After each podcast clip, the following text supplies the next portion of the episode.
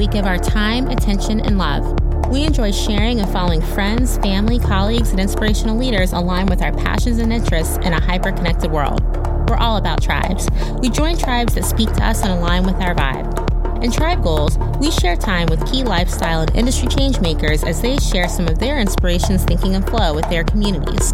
We'll see how they started and grew their tribe, as well as which they have joined and how that has fueled them. I'm your host, Kimmy Smith, and we'll navigate our favorites in our show, Tribe Goals. On today's episode of Tribe Goals, we catch up with two time Team USA Olympic beach volleyball medalist April Ross. Avid readers know that we interviewed her a few months after she won bronze at the Olympic Games in Rio back in 2016 with her teammate Kerri Walsh Jennings. Today, we talk about how she continues to train as she looks towards the AVP schedule, which is currently postponed, as well as focusing on the Olympic Games in Tokyo that are slated to begin in the summer of 2021. She shares her transition from indoor volleyball to beach, staying fit by creating her backyard gym, her sponsorship by KT Tape, and staying active.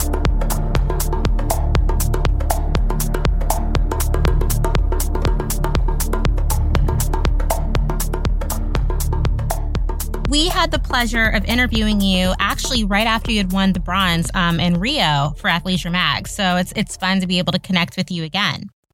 Good memories. When was that moment that you realized that you wanted to transition from being an indoor volleyball player to a beach volleyball player? Um, that moment, there was no specific moment. It was kind of a process, mm-hmm. and I had kind of given up indoor. I just fell out of love with it. Um, my big thing is I want to kind of be enjoying my journey always, and I just was not enjoying the indoor journey, so I kind of gave that up. And then my teammate from USC, who was playing on the beach, asked me to play in some qualifying events with her just um, to help her out.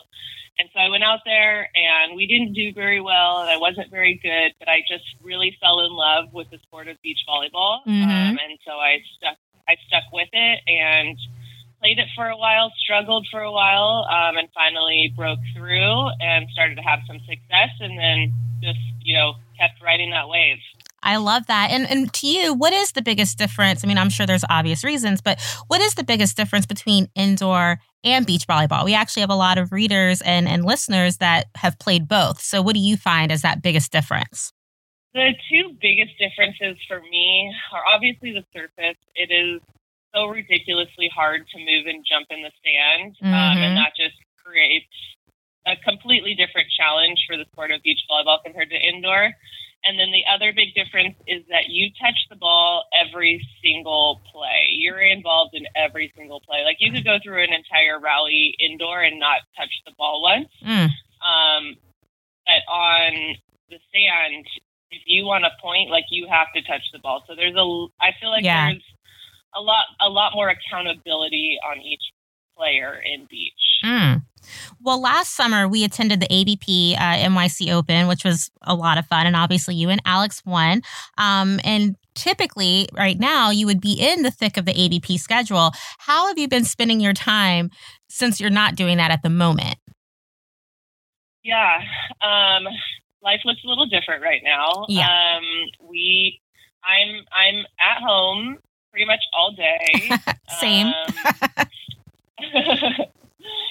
I'm working on some home improvement stuff, which mm. I have never had time for. So that's actually really nice. Um, and I I checked out a good amount of gym equipment from the USA Volleyball Gym, and I cleaned out my garage, which was full of storage stuff for the last ten years, mm-hmm. and created a home gym, and so I'm able to get my full lift in there, which is wow. about two and a half hours. Hmm. Um, I'm going. I'm going to Home Depot today to get supplies to make a wooden squat rack. What? Um, yeah, because I do a little bit of woodworking too. Um, and I'm getting back into that because we have so much time to kind of explore our hobbies mm-hmm. this time. And so I'm going to put my woodworking skills to work and make a wooden squat, squat rack. There's some really good designs online that I'm going to try. Um, so yeah, working out, um, conditioning. I'm doing a lot of reading and um, kind of like reflection, doing a lot of journaling, um, and a lot of Zoom calls. Oh, obviously. yeah. Everyone's doing the Zoom calls I love that. And, you know, obviously with the Olympics being pushed back to next year, what does that this next period look like for you in terms of training and getting prepared for that? Um, that's a constant discussion yeah. um, with with my team, and we're trying to, you know, grasp onto something in the near future that we can train for, mm-hmm. um, and that's proving hard to do, obviously. Um, and so we're kind of, a, you know, waiting and seeing what the government guidelines are when we can get back out on the beach. I think um, we want to take advantage of this time. It's just really hard if you can't get out get out onto yeah. the sand. We can do so much off the sand, but yeah. not to you know you got to be able to practice. And so we're trying to at least figure out how we can have kind of like a training camp mm-hmm. if um, if we can do it safely. If there's a private court somewhere and we take the proper precautions, maybe in June at some point we'll get on the sand and do a couple of weeks, three or four weeks of a training camp, and then if there's still nothing on the schedule, like maybe we'll take a week off. Yeah, it's it's tough. I've never, yep. I've never ever had to um, do anything like this. So it's literally a day by day. Out day by day. Yep, it's yeah. literally day by day. It's, yep. it's it's a constant brainstorm and getting creative and you know, with each new piece of information, it changes. So we're just trying to be really kind of go with the flow at the moment. You've partnered with KT Tape to do an Instagram live event where we can actually work out with you and and you know kind of get off our butts and also train like an Olympic athlete. Why is this so important for you to participate in this? Yeah, I'm really excited for this KT Tape um, Instagram live workout. I you know, because I'm not playing and I can't really interact with fans and, and encourage or motivate people through, um, you know, my competitions and mm-hmm. stuff, I, you know, I, I love doing this and engaging people and helping them while we're at home and, um, maybe creating a little bit of motivation, maybe making it a little bit easier for people to have access, you know, and information on how to work out, how to stay healthy during this time, how to do it while you stay at home. So I feel like um, I'm still of service in some way. Yep. Um, and I just really, I just really like to um, have some kind of positive influence on um, you know, whoever's fault has decided to follow me on social media, I don't want it to just be, um, look at me, look at what I'm doing. I, yeah. I want to give back and I want to help people, um, you know, accomplish their goals and, and stay healthy. Well, and you just recently joined the KT Tape earlier this year. What is it about the brand that was such a great synergy with what you know you believe in and how you operate?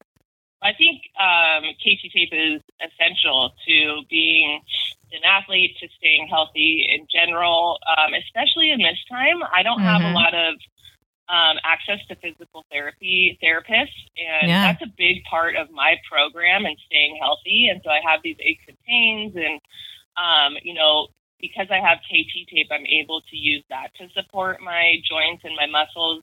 And all of last year, last season was a huge. Um, it was obviously huge for Olympic qualification. I strained my quad early on in the se- in the season, mm. and you know, it was kind of a big factor. And without being able to use KT tape and tape it all summer, I think I would have, you know, been in so much more pain. I had to tape it all through World Championships, all yeah. through like our biggest tournaments, and so I just and and throughout my entire career, you know, I've kind of um, I've leaned on the ability to uh, hate myself, kind of to hold myself right. together, literally. um, and so it just it's a really natural fit. And as I get older, I need it. I need it more and more. Absolutely. Well, what kind of workouts, you know, will you possibly be including for this weekend that um, our readers and, and our listeners can look forward to? Um, well, it's going to be kind of like a shoulder stabilization Hmm. and strengthening workout. Um, you know, I'm trying to think of things that maybe people haven't hit so far. or There's not a lot of information on, and I think a lot of us are probably sitting on the couch a good amount, hunched Yep. over, or sitting at you know the computer on Zoom calls, and so to try and rectify our posture a little bit, um, I'm going to touch on that stuff. Who have been three people that have inspired you through your career, your journey, whether they're people you know directly, maybe people you follow online? We love asking our change makers um, that question specifically for our podcast Tribe Goals about, you know, who who's been inspiring you? Oh wow. Um people that have inspired me. Um, I'd say one person that's really helping me get through this time is Glennon Doyle. um, I'm reading her book, and she does like little Instagram um, TV videos. Um, I think daily. Um, so she's. I, I love following her. Um, I've recently been inspired by Megan Rapinoe and mm-hmm. just how vocal she's been and everything that's yep. amazing. Um, Michael Gervais, mm. who, uh, do you know him? I've heard the name. Yes, yes.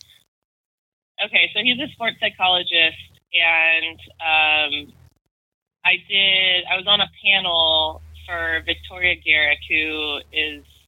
Uh, she played at USC. She's kind of like a mental health advocate. Mm-hmm. And she had a couple, she had me and another athlete and um, Dr. Gervais on to kind of speak to her, her following. And um, just listening to him, he gave me a bunch of really good ideas that, that I could be doing in this time to kind of, nice. um, yeah, just get my vision right, my my mission, and my life philosophies, and um, so when we get out of this, I'm kind of all in alignment. Yep. Um, spiritually, and so he's been an influence on me as well.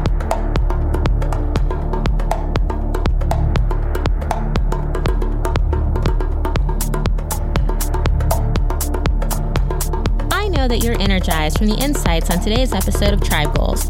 Tribe Goals is a member of the Multimedia Podcast Network Athleisure Studio, part of Athleisure Media and Athleisure Mag. Make sure to follow us and to leave a review on your favorite podcast platform, including Apple Podcasts, Spotify, Google Play, SoundCloud, Himalaya, and Stitcher Premium. Visit us at athleisurestudio.com backslash tribe goals and follow us on Instagram at tribe.goals to see new episodes of Tribe Goals, as well as to see what other shows we have launched throughout our network. Tribe Goals is hosted by me, Kimmy Smith, and is executive produced by Paul Farkas and myself. Our theme music, Rough and Deep, is performed by Journaling. I'll be back with our next Tribe Goals guest.